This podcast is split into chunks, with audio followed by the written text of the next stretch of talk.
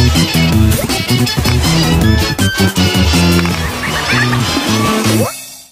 我是你们的胖头姐猪猪。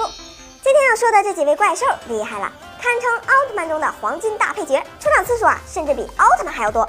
人气不输奥特曼。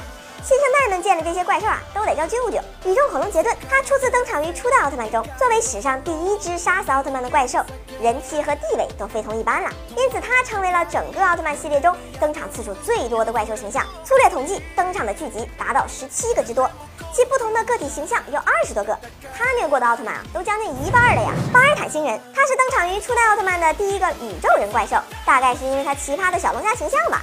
之后成为奥特曼系列中的常客了，形象设定有十几种之多，曾在艾迪奥特曼、麦克斯奥特曼等多部奥特曼系列作品中登场。古代怪兽哥莫拉，他也是初次登场于初代奥特曼中，作为存在于远古的老怪兽，年龄已经有三千六百五十万岁了，具有极强的生命力，曾轻松打倒初代奥特曼。之后在大怪兽格斗、欧布奥特曼等多部奥特曼作品中登场。别看他老了点。